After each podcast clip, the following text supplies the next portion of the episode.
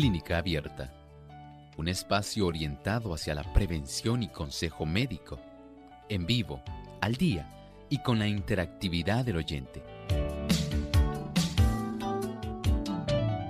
Clínica Abierta, poniendo al doctor a su alcance para un diálogo claro y honesto, porque nos importa su bienestar y salud.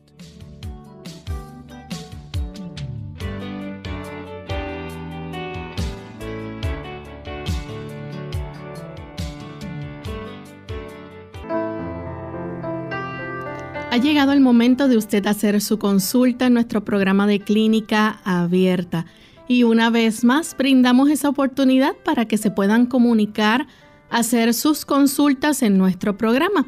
Les invitamos a participar llamando localmente al siguiente número telefónico 787-303-0101.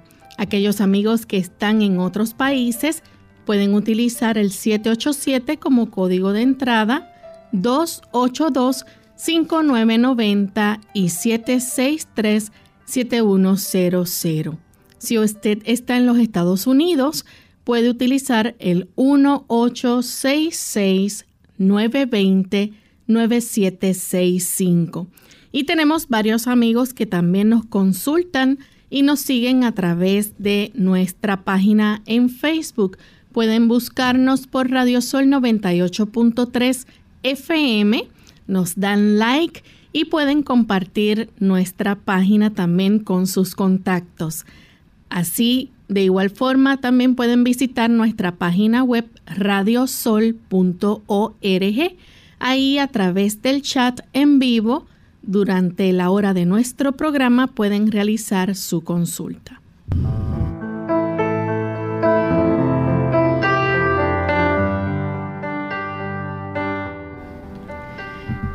Y estamos muy contentos en esta hora de poder compartir una vez más con ustedes amigos en este espacio de salud, el que muchos de ustedes han hecho su favorito.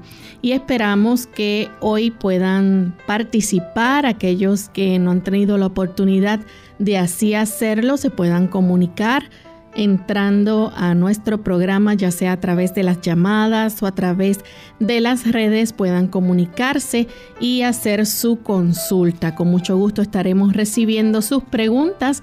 Tenemos a nuestro equipo listo ahí para recibirles en las llamadas telefónicas. Le estará asistiendo el señor Arti López y a través de las redes tenemos a la señora Yolanda Pérez, quien estará pasándonos sus consultas.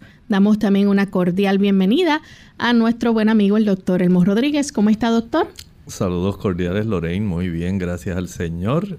¿Y Lorraine, cómo se encuentra? Muy bien también. Qué bueno, saludamos a todos los amigos que hoy se están dando cita aquí con nosotros en esta hora de salud. Sean todos muy bienvenidos. Así es. Y queremos aprovechar también, doctor, para saludar a los amigos que se siguen conectando y también que nos escuchan a través de otras emisoras que retransmiten nuestro programa. En especial enviamos un cariñoso saludo a los amigos que nos escuchan en Guatemala a través de Estéreo Salvación, Unión Radio, Orión Estéreo 102.7 FM, Radio Educativa 93.5, Radio Edén Estéreo 92.7, la voz de los Tres Ángeles 104.7 FM en San Marcos, al occidente de Guatemala, y a todos aquellos amigos que nos escuchan desde la aldea La Grandeza y San Pedro. Así que para cada uno de ustedes enviamos saludos especiales desde San Juan, Puerto Rico. Vamos en este momento al pensamiento saludable. Además de cuidar tu salud física, cuidamos tu salud mental. Este es el pensamiento saludable en clínica abierta.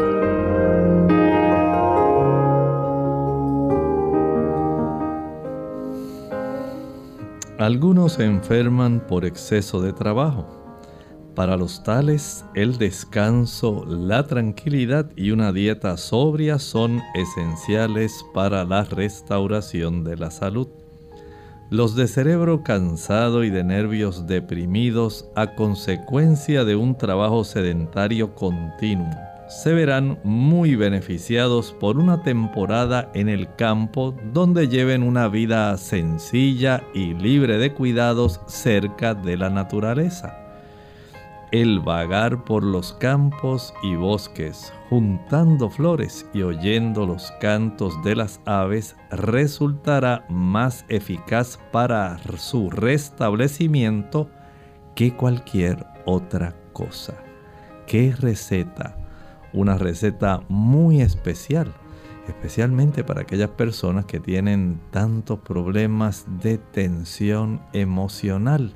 En esta época donde precisamente tantas personas están sufriendo de ansiedad y de estrés.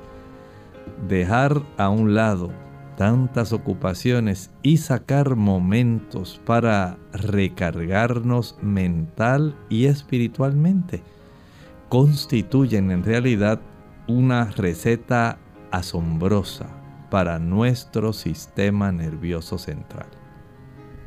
Bien, ya estamos listos entonces para comenzar a recibir sus consultas amigos, así que comenzamos con la primera llamada que la hace Marcela.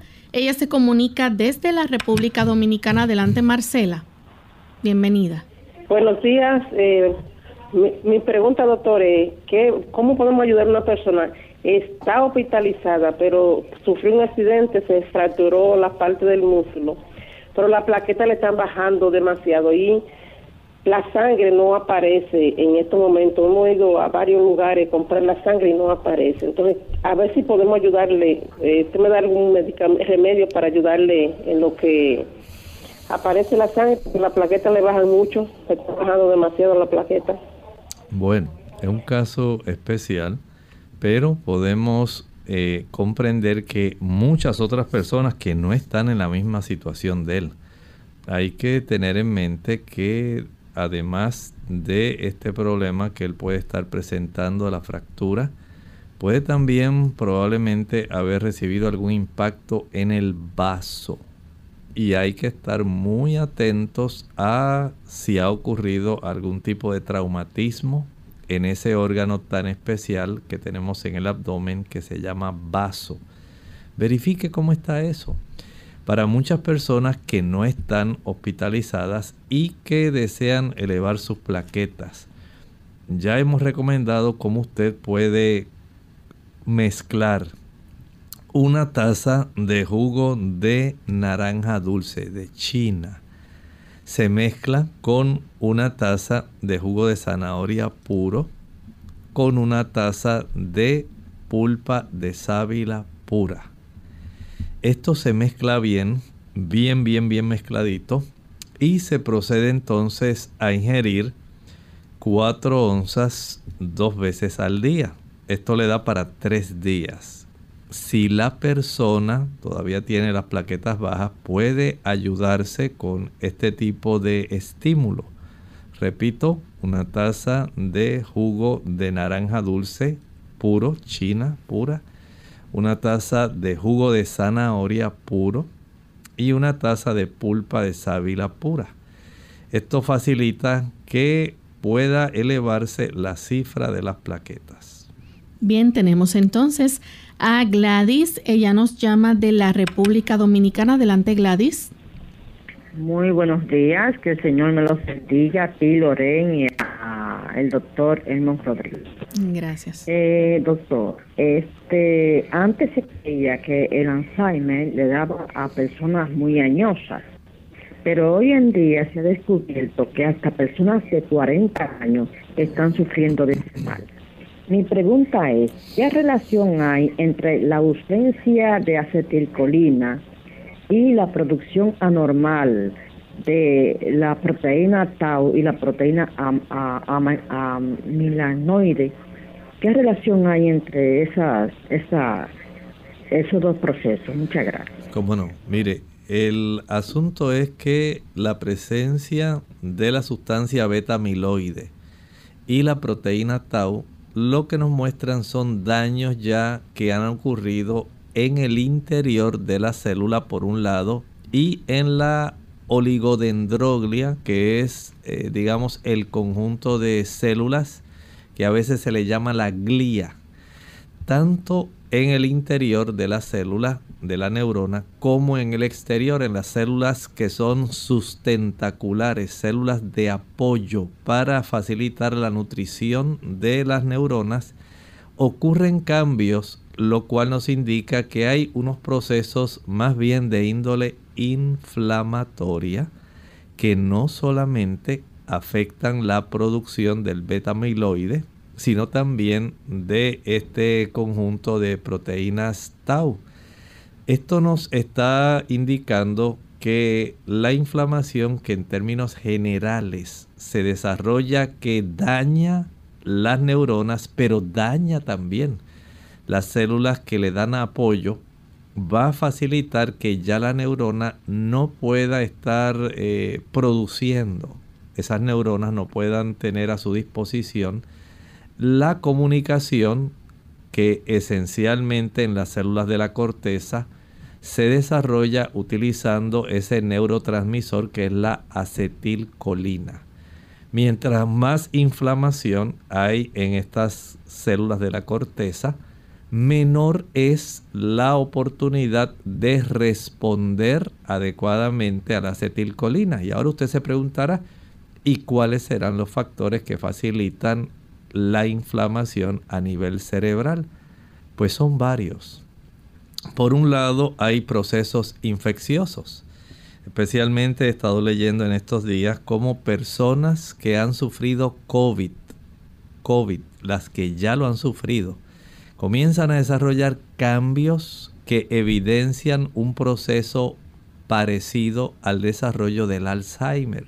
Nada más porque este tipo de eh, situación infecciosa, el SARS-CoV-2, facilita no solamente inflamación a nivel pulmonar y en otros órganos, sino también en el cerebro. Y se están observando de una manera preocupante estos cambios en las personas. Por otro lado, aquellas personas que ingieren una buena cantidad de alcohol deterioran su materia gris, donde están los cuerpos neuronales, y deterioran también la materia blanca, donde se encuentran las axonas. Estos ya son datos que se han corroborado. Esto ocurre también en el paciente o la persona que fuma. Cambios también que facilitan este, esta inflamación ocurre con los que toman café. No tome café. Y si a esto le añadimos la gran cantidad de ingesta de productos que facilitan la inflamación, especialmente la ingesta de ácidos grasos que abundan en ácido araquidónico. Estamos hablando de productos como la leche, la mantequilla, el queso, los huevos, la carne blanca, roja, del tipo que sea.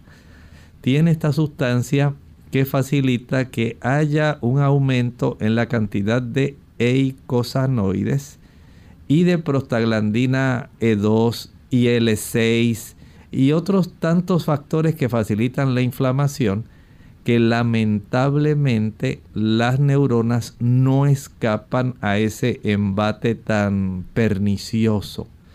De ahí entonces que mientras nosotros podamos evitar el uso de esos productos vamos a facilitar que nuestros órganos, y en este caso el cerebro, puedan estar libres de inflamación. Y esto ayuda para que usted conserve sus capacidades cognitivas en un estado excelente. Por otro lado también, hay que reconocer que hay un conjunto de factores que facilitan el buen funcionamiento del cerebro las personas que consumen una dieta vegetariana, vegana, van a facilitar una, vamos a decir, a evitar más bien el desarrollo de procesos inflamatorios porque su alimentación es más rica en antioxidantes y sustancias antiinflamatorias. Y esto es una excelente noticia. Facilitan una mejor capacidad para mantener una vasculatura que nutra tanto la glía como los cuerpos neuronales. Esto unido a un buen descanso, a la práctica del ejercicio, a una buena hidratación cerebral, es lo que va a facilitar que usted pueda tener un buen funcionamiento del cerebro. Bien, vamos entonces en este momento a hacer nuestra primera pausa y cuando regresemos continuaremos con más de sus preguntas.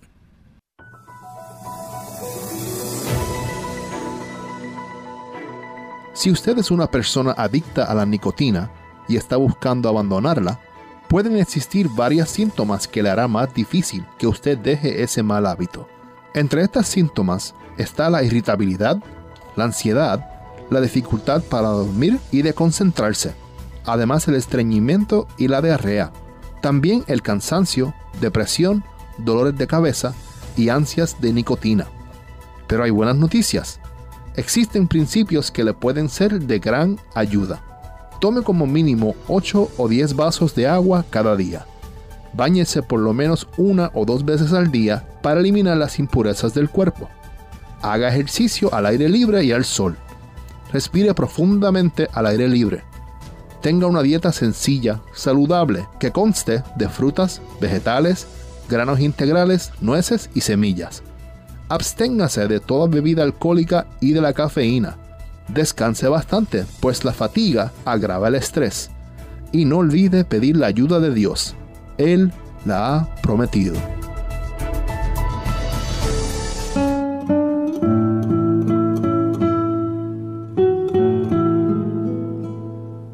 Resulta paradójico que a todo el mundo le atraiga la idea de vivir muchos años, pero a nadie le haga la menor gracia envejecer.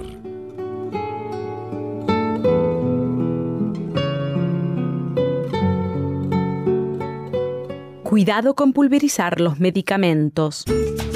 Hola, les habla Gaby Zabalúa Godard en la edición de hoy de Segunda Juventud en la Radio, auspiciada por AARP. La dificultad para tragar los medicamentos recetados en forma de tabletas induce a muchas personas en su segunda juventud a pulverizarlos. No obstante, se ha descubierto que triturar ciertos paliativos como la morfina o los medicamentos para la presión sanguínea pueden ser extremadamente peligrosos. De acuerdo con un estudio liderado por el farmacólogo David Wright, pulverizar las pastillas y mezclarlas con líquidos como el agua puede crear dos tipos de problemas. Uno, que algunos medicamentos pierdan su efectividad y no te brinden el beneficio esperado y el segundo, que los de efecto prolongado al triturar su capa protectora sean absorbidos por el cuerpo de manera demasiado rápida, lo cual en algunos casos sería no aconsejable. Como se estima que cerca de un 60% de adultos mayores tiene dificultades para tragar sus pastillas, es imprescindible hablar con el médico para cerciorarse de que las medicinas en forma de tabletas se puedan triturar sin correr riesgos. Si triturarlo no fuera aconsejable, deberías consultar sobre otras presentaciones existentes en el mercado. Gracias a los avances médicos, los medicamentos también vienen en forma de jarabe, parche, inhalador o supositorio. El patrocinio de AARP hace posible nuestro programa. Para más información visite aarpsegundajuventud.org.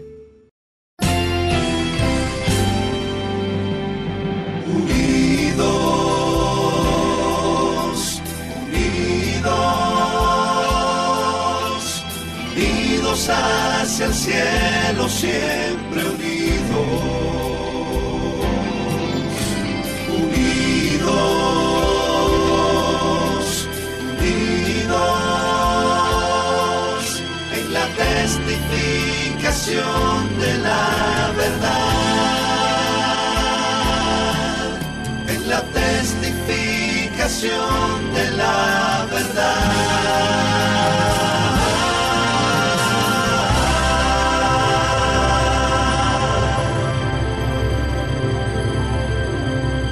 Clínica Abierta.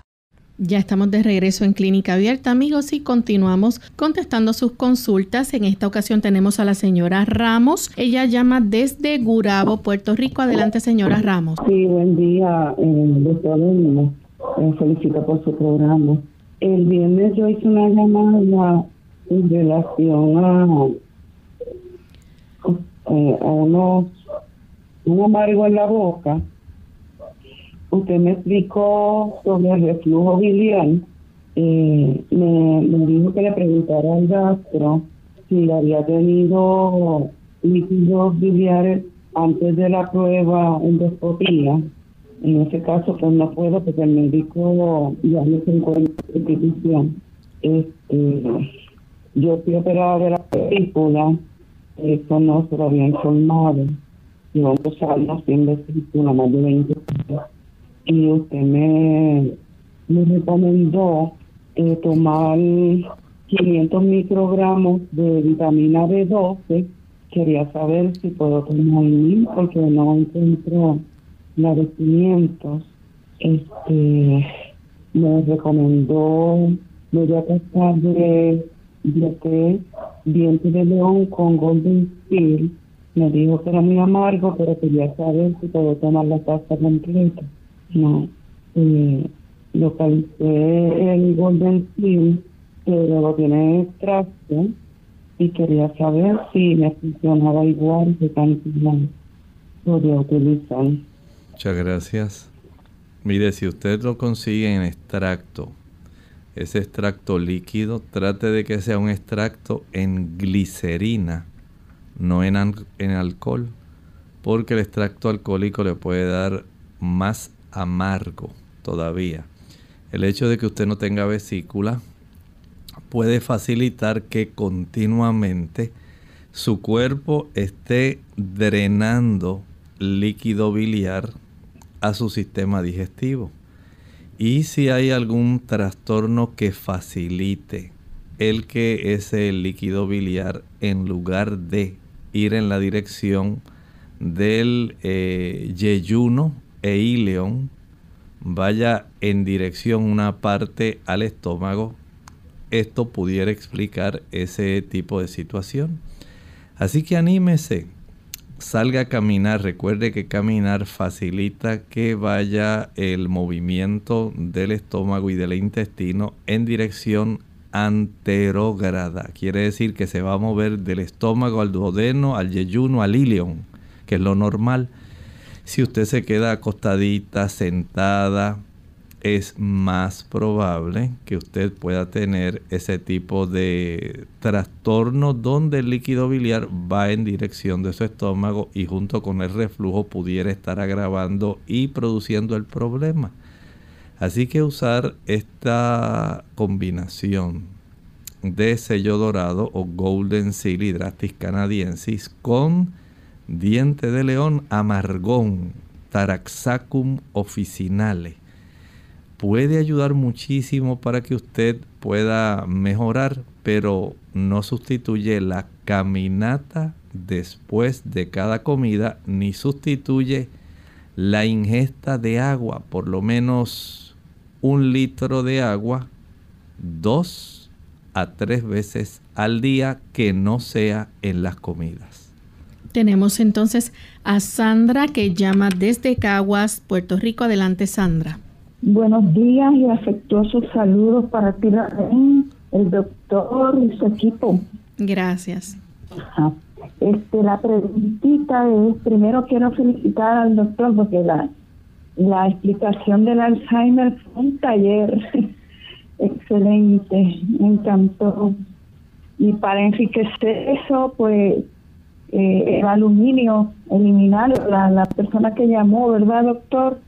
eliminar el aluminio de, de los utensilios que, que prepara ese alimento, de la pasta de dientes, del desodorante, es bien bueno.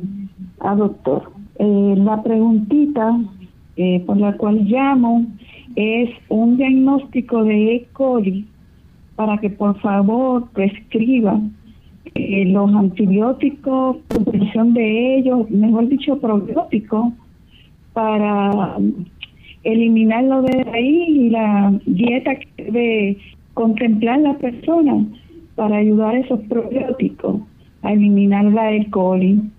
Y si se aloja es en el riñón, me parece, denos una explicación de eso y gracias por su eh, gran colaboración, doctor. Mucha salud. Gracias. Entiendo por lo expuesto que la persona tiene una infección urinaria por Escherichia coli, una bacteria que no debiera encontrarse en el sistema urinario, no debiera encontrarse. Es una bacteria que proviene del sistema digestivo, especialmente el sistema digestivo bajo de intestino. Y cuando esta bacteria invade en forma ascendente, si es una dama, es muy fácil que esto ocurra por su forma de asearse. Si usted se asea de atrás hacia adelante es muy fácil que la persona se contagie. La misma dama se autoinocula, se autoinfecta con Escherichia coli. Si es una persona que está encamada, el hecho de tener la, digamos, el pañal que utiliza, ese pañal desechable, por mucho tiempo y si la persona no se ha dado cuenta, el cuidador, de que ya tiene materia fecal hace algún rato, esto pudiera estar facilitando también este problema. De ahí entonces que en estos casos hay que tomar antibiótico.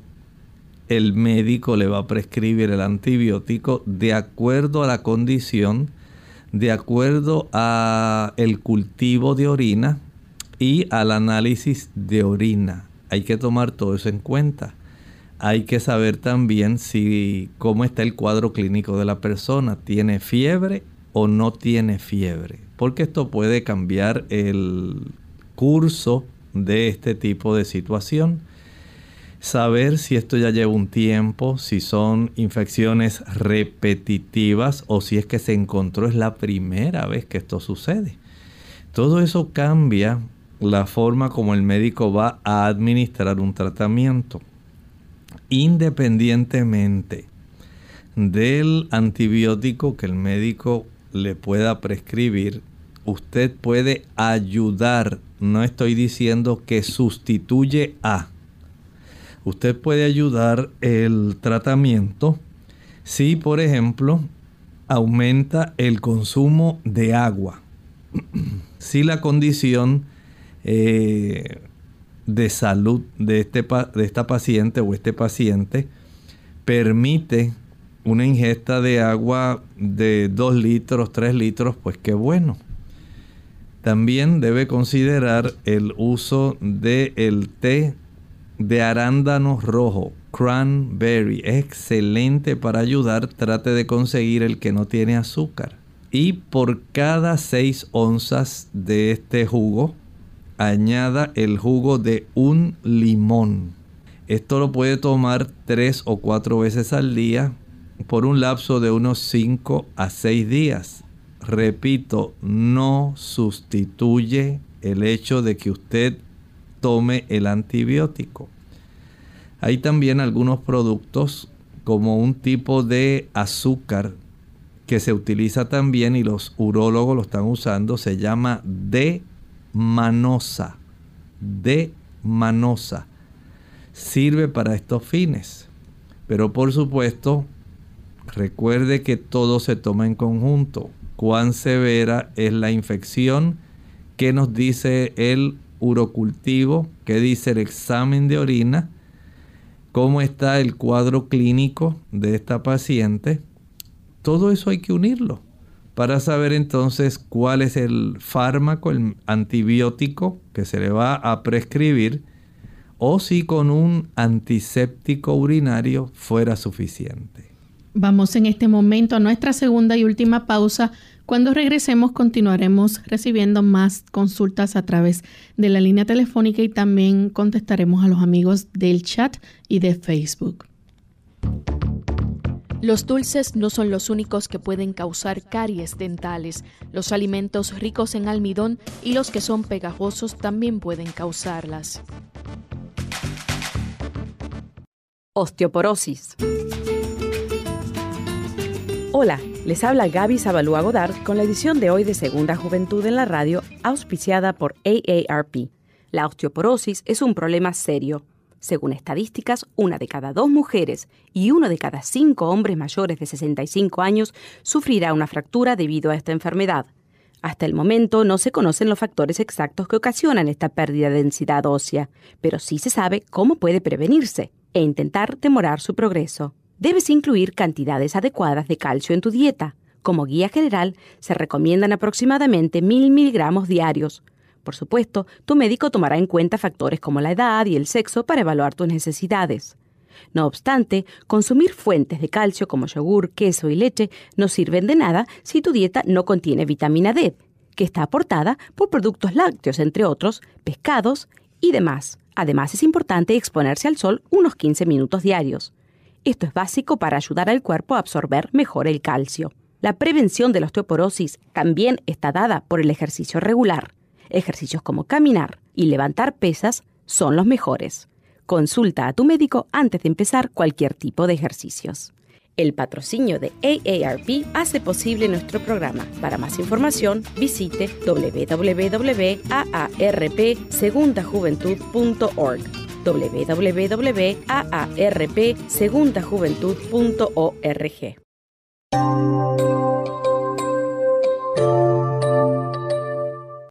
Ya estamos de vuelta en Clínica Abierta, amigos, y tenemos a Miriam que nos llama desde Rincón, Puerto Rico. Escuchamos la pregunta, Miriam. Sí, muy buenos días. Yo quisiera saber si los sueros, este, los shots que están últimamente de moda, de vitaminas son recomendables, especialmente vitamina C y el glutatión. Gracias, buen día. Muchas gracias. Hay compañías que se dedican a este tipo de asuntos. Aunque esa práctica muchas personas la tienen, especialmente personas que tienen cierta afluencia económica, y piensan que porque practiquen eso van a tener una mejor salud, en realidad no es necesario. Si usted pudiera vivir conforme a los factores que facilitan la salud, número uno, evitar todo lo que daña. No importa cuántos tragos usted se dé, de vitamina C, de complejo B y de cuántas cosas. Mientras usted tome café, mientras fume, mientras tome alcohol, en realidad usted no está beneficiándose en nada, está tirando su dinero. Así que el uso de vitaminas, el uso de productos herbáceos, no es un sustituto al aspecto, digamos, de la responsabilidad individual que tenemos en la conservación de la salud, que incluye el apartarse de aquellas prácticas que ya usted sabe que son deteriorantes. Nadie puede decir que el alcohol, que es una neurotoxina, no le va a hacer daño y después usted se va a tomar dos cápsulas de diente de león y un complejo B para contrarrestar el efecto. Así no funciona. Usted tiene que dejar de para facilitar que el cuerpo comience a ir en la dirección de la reparación. Y de esta manera usted se va a evitar mucho daño y mucho gasto innecesario de dinero. Así que aunque este tipo de establecimientos en muchos eh, lugares comerciales están de moda, en realidad no son necesarios. Porque si usted, por ejemplo, quiere usar algún tipo de multivitamínico. Sencillamente aprenda a comer bien, coma de una manera equilibrada, saludable. Entonces usted me dirá, doctor, pero lo que pasa es que yo no puedo porque mi estilo de vida y en el ajoro que uno anda y en la situación en que yo me encuentro. No, usted no tiene esa necesidad. Viva bien.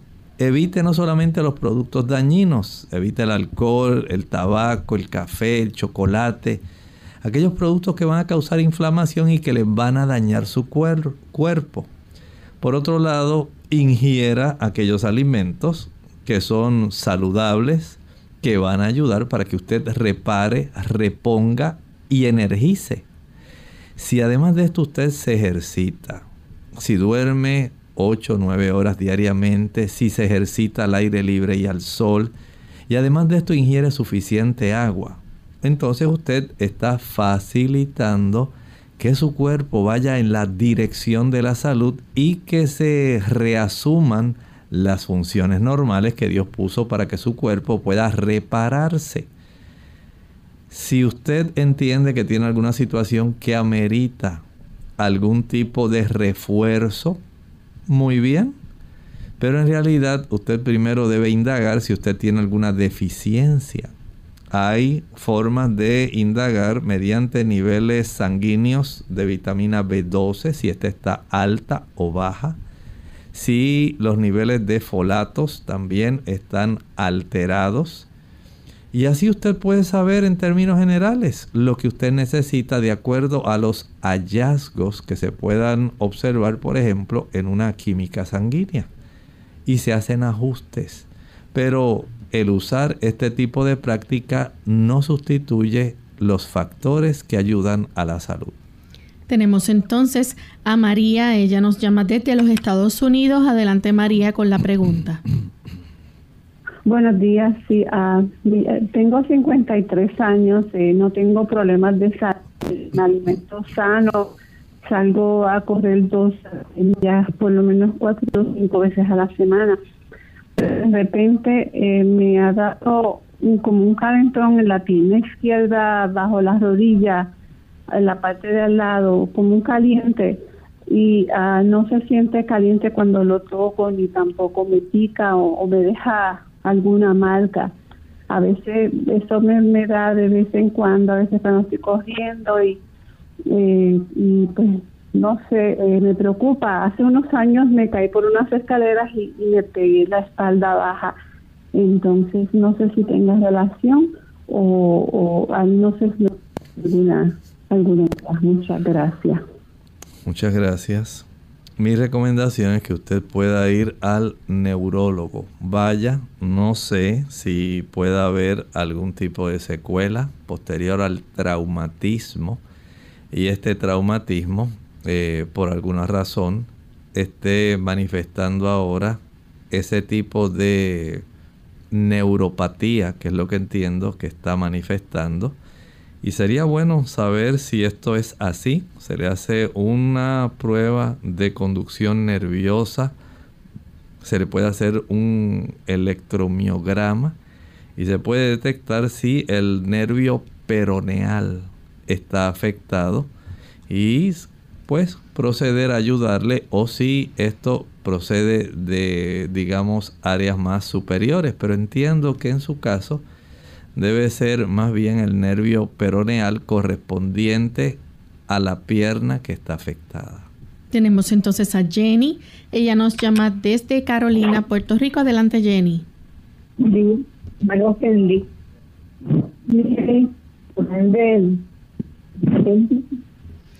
Jenny, estamos teniendo problemas para escucharle. No sé si se pueda mover un poquito de área para poder escuchar su consulta.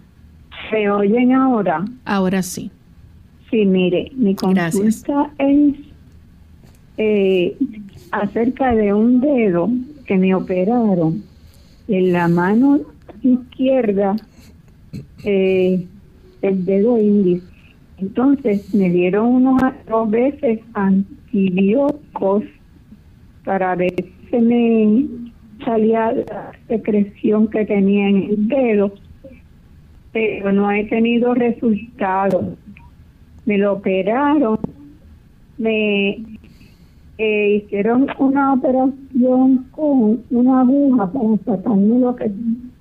Jenny, no escuchamos, perdimos la comunicación. Me operaron eh, el dedo con unas agujas me pusieron como seis agujas para adormecérmelo. Después eh, me lo me, me trataron de sacar lo que tenía, pero mi dedo sigue inflamado y, y yo quisiera eh, encontrar alguna medicina que me ayude para la inflamación del dedo.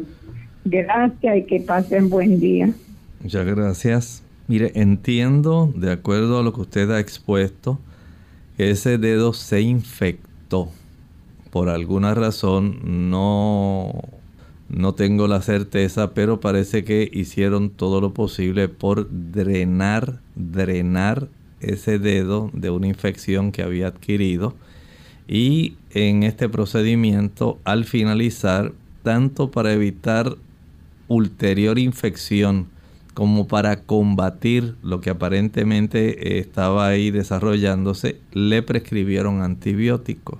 Si no ha mejorado la inflamación, es muy probable que todavía haya alguna cantidad de infección Entiendo que debe volver al médico que la atendió. Esa área si está drenando, se debe hacer un cultivo. Se debe vigilar cómo está esa extremidad antes de que pueda coleccionar algún tipo de pus y o se empeore la situación de la infección.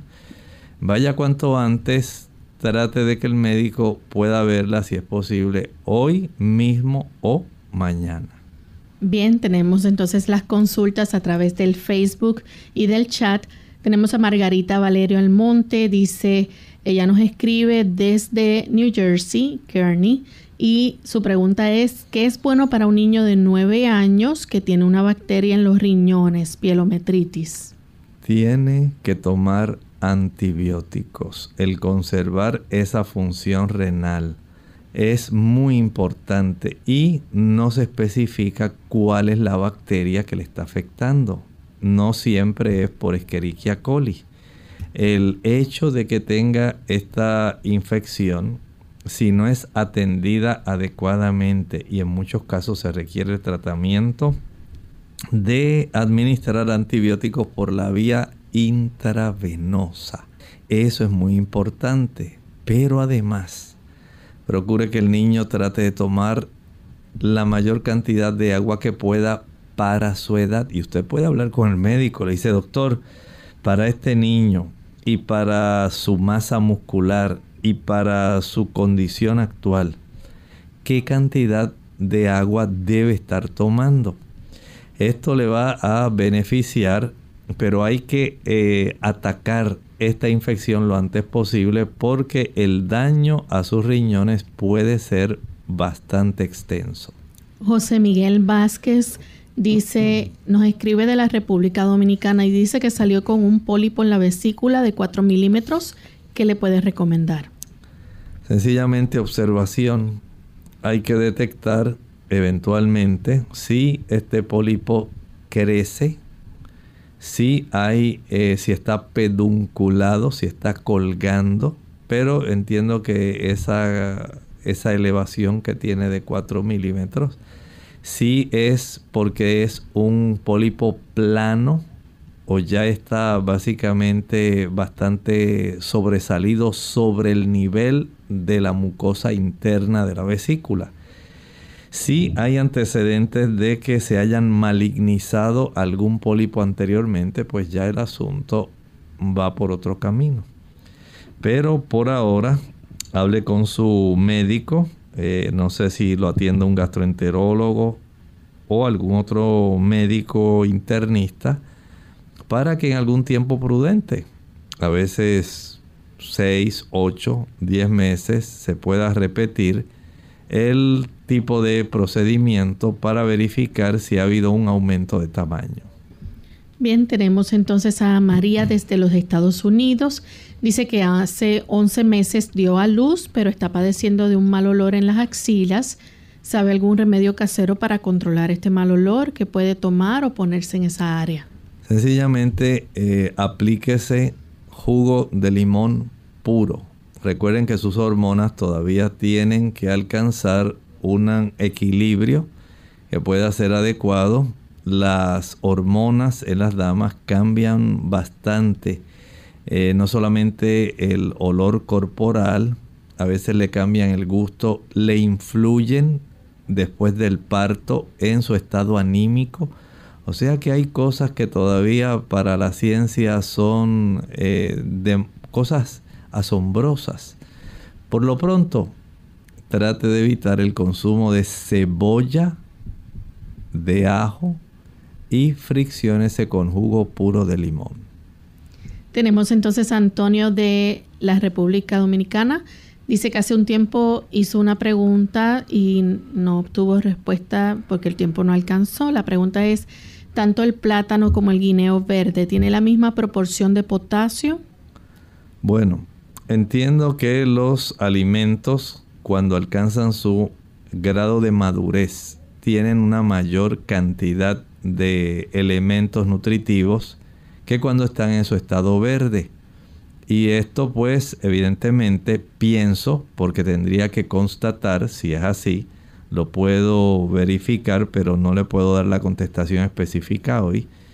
Pero pienso que ya en estado maduro puede tener mucha mayor cantidad de potasio porque las células que facilitan que esto se desarrolle eh, especialmente eh, esas células que contienen, que son las que tienen todos los ingredientes nutritivos, están en su momento máximo.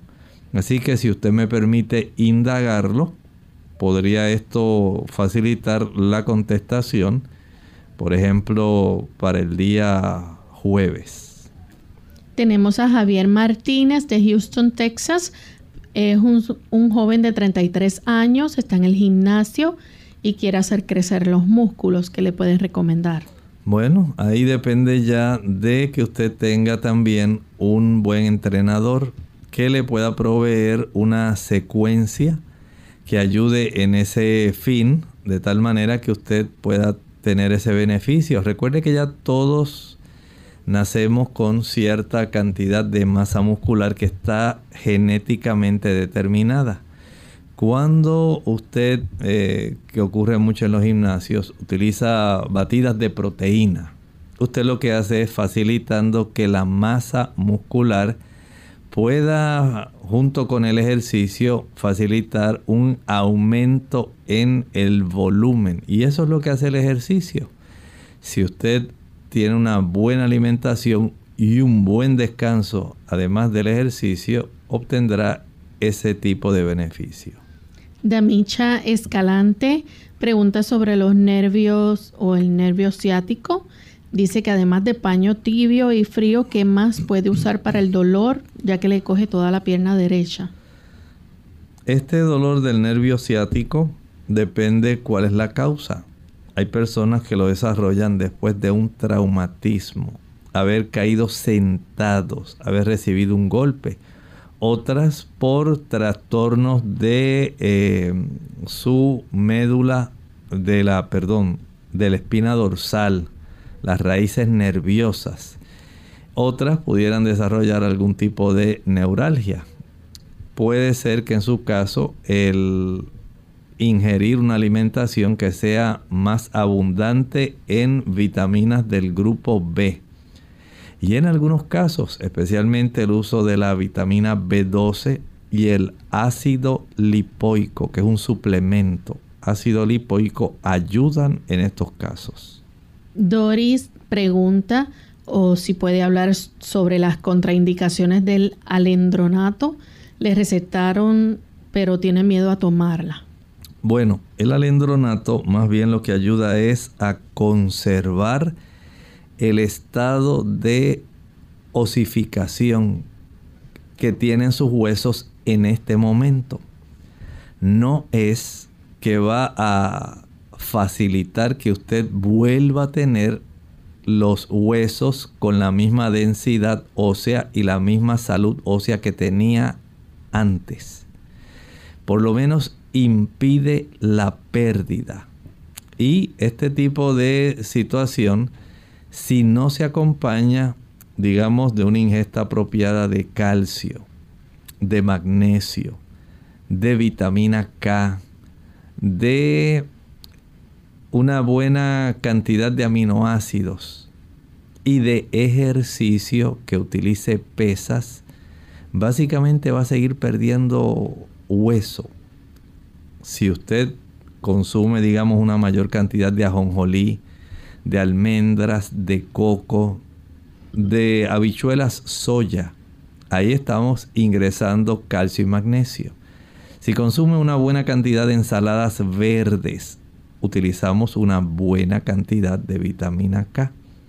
Si utilizamos las legumbres, frijoles, gandules, garbanzo, habichuelas blancas, negras, pintas rojas, lentejas, arvejas, menestra, usted facilita una buena disposición de aminoácidos para facilitar también una recomposición y le estimula a los osteoblastos para que puedan hacer la reparación en presencia de la vitamina D, de los minerales que ingresan si usted le dice al cuerpo que ingresen. Mientras usted no se ejercite y solamente dependa de estar sentado en la sombra muy tranquilo con su celular en mano viendo todo lo que hay en internet, no va a mejorar y tendrá que usar el alendronato. Por lo menos para que no tenga una mayor pérdida ósea. Tenemos a Minerva Varona. Pregunta cómo puedo bajar el colesterol de forma natural. Bueno, lo inicial que usted va a hacer es evitar el consumo de aquellos productos que le añaden colesterol a su colesterol que produce. ¿De dónde sale el colesterol? De afuera, el exógeno.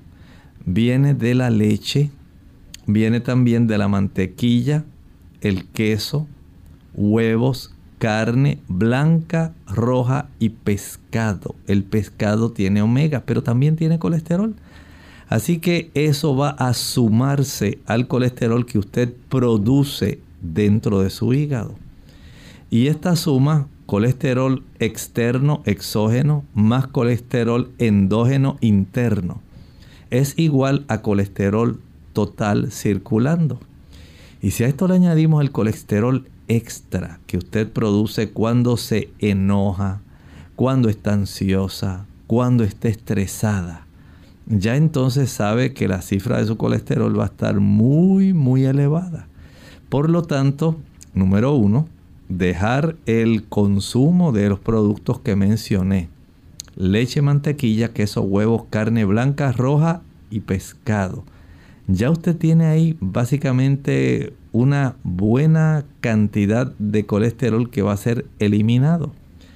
El ejercicio al sol reduce el colesterol total y reduce el colesterol malo, las lipoproteínas de baja densidad y aumenta el colesterol bueno. El hecho de que usted también aumente el consumo de avena, el afrecho de avena ayuda mucho a reducir el colesterol por la calidad de la fibra soluble que contiene que secuestra el colesterol circulando dentro del intestino. Añádale la cebolla, añádale también el berro, los rábanos, el uso de ajo, el consumo de legumbres, todo tipo de frijoles y habichuelas, la manzana, la linaza, todos ellos van a ayudar a reducir el colesterol. Pero si usted quiere seguir comiéndose la leche, la mantequilla, el queso, los huevos y la carne y además comer lo otro, no le va a funcionar. Bien, tenemos a Yasmín Laura. Tiene a su mamita, dice, tiene 48 años, fue diagnosticada con artritis reumatoidea. ¿Cuál sería el tratamiento natural? Ya que con los fármacos que ha estado consumiendo le hicieron daño a su hígado porque también tiene hígado graso en grado 2. Este asunto de la artritis reumatoidea, estamos hablando de una enfermedad que es crónica y degenerativa. Quiere decir que si la persona no hace cambios en su estilo de vida, aunque no sabemos si el caso de ella hay personas que lo pueden desarrollar por un traumatismo, digamos una persona que sufrió un fuerte trauma en sus manos. Pueden desarrollar artritis que no tiene que ver con otras causas, como por ejemplo las personas que han sufrido condiciones que facilitan el desarrollo de la inflamación.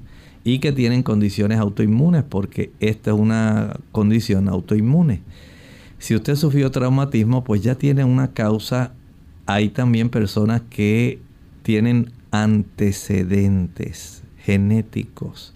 Ya usted trae un gen que facilita el que sus articulaciones puedan, digamos, comportarse muy diferente y facilitar el desarrollo.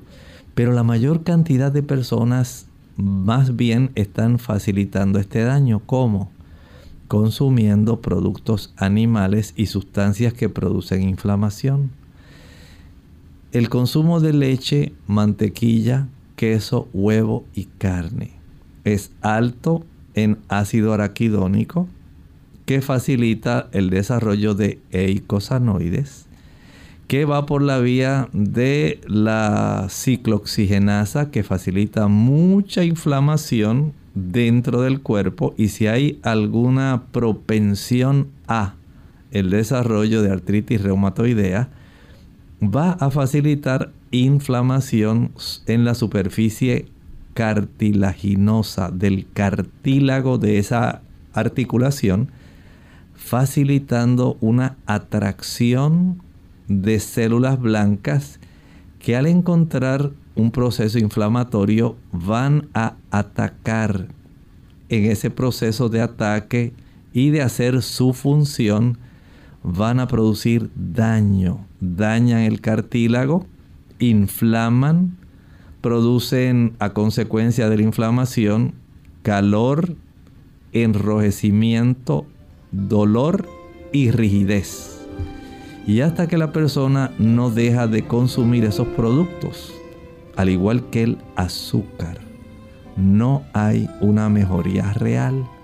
Si hay personas que logran alivio, por ejemplo, con el uso de la curcumina, pero en realidad, si usted no va a la raíz del problema, esta condición, por ser crónica y degenerativa, continuará empeorando si usted no la ataja ahora. Bien amigos, agradecemos a todos por la sintonía y queremos invitarles a que mañana nuevamente nos acompañen en este espacio donde estaremos discutiendo el tema de la lesión del ligamento cruzado anterior. Así que les esperamos y finalizamos con este pensamiento bíblico. El libro de Apocalipsis en el capítulo 7 y el versículo 11 dice, y todos los ángeles estaban en pie alrededor del trono y de los ancianos y de los cuatro seres vivientes, y se postraron sobre sus rostros delante del trono y adoraron a Dios. Lo hacen en respuesta al conocimiento de que la salvación proviene de la deidad. Ningún ser humano ni ningún otro ser puede facilitar nuestra salvación. Anímese. Dios está de nuestro lado y Él quiere salvarnos. Nosotros nos despedimos y será entonces hasta el siguiente programa de Clínica Abierta. Con cariño compartieron el doctor Elmo Rodríguez Sosa y Lorraine Vázquez. Hasta la próxima.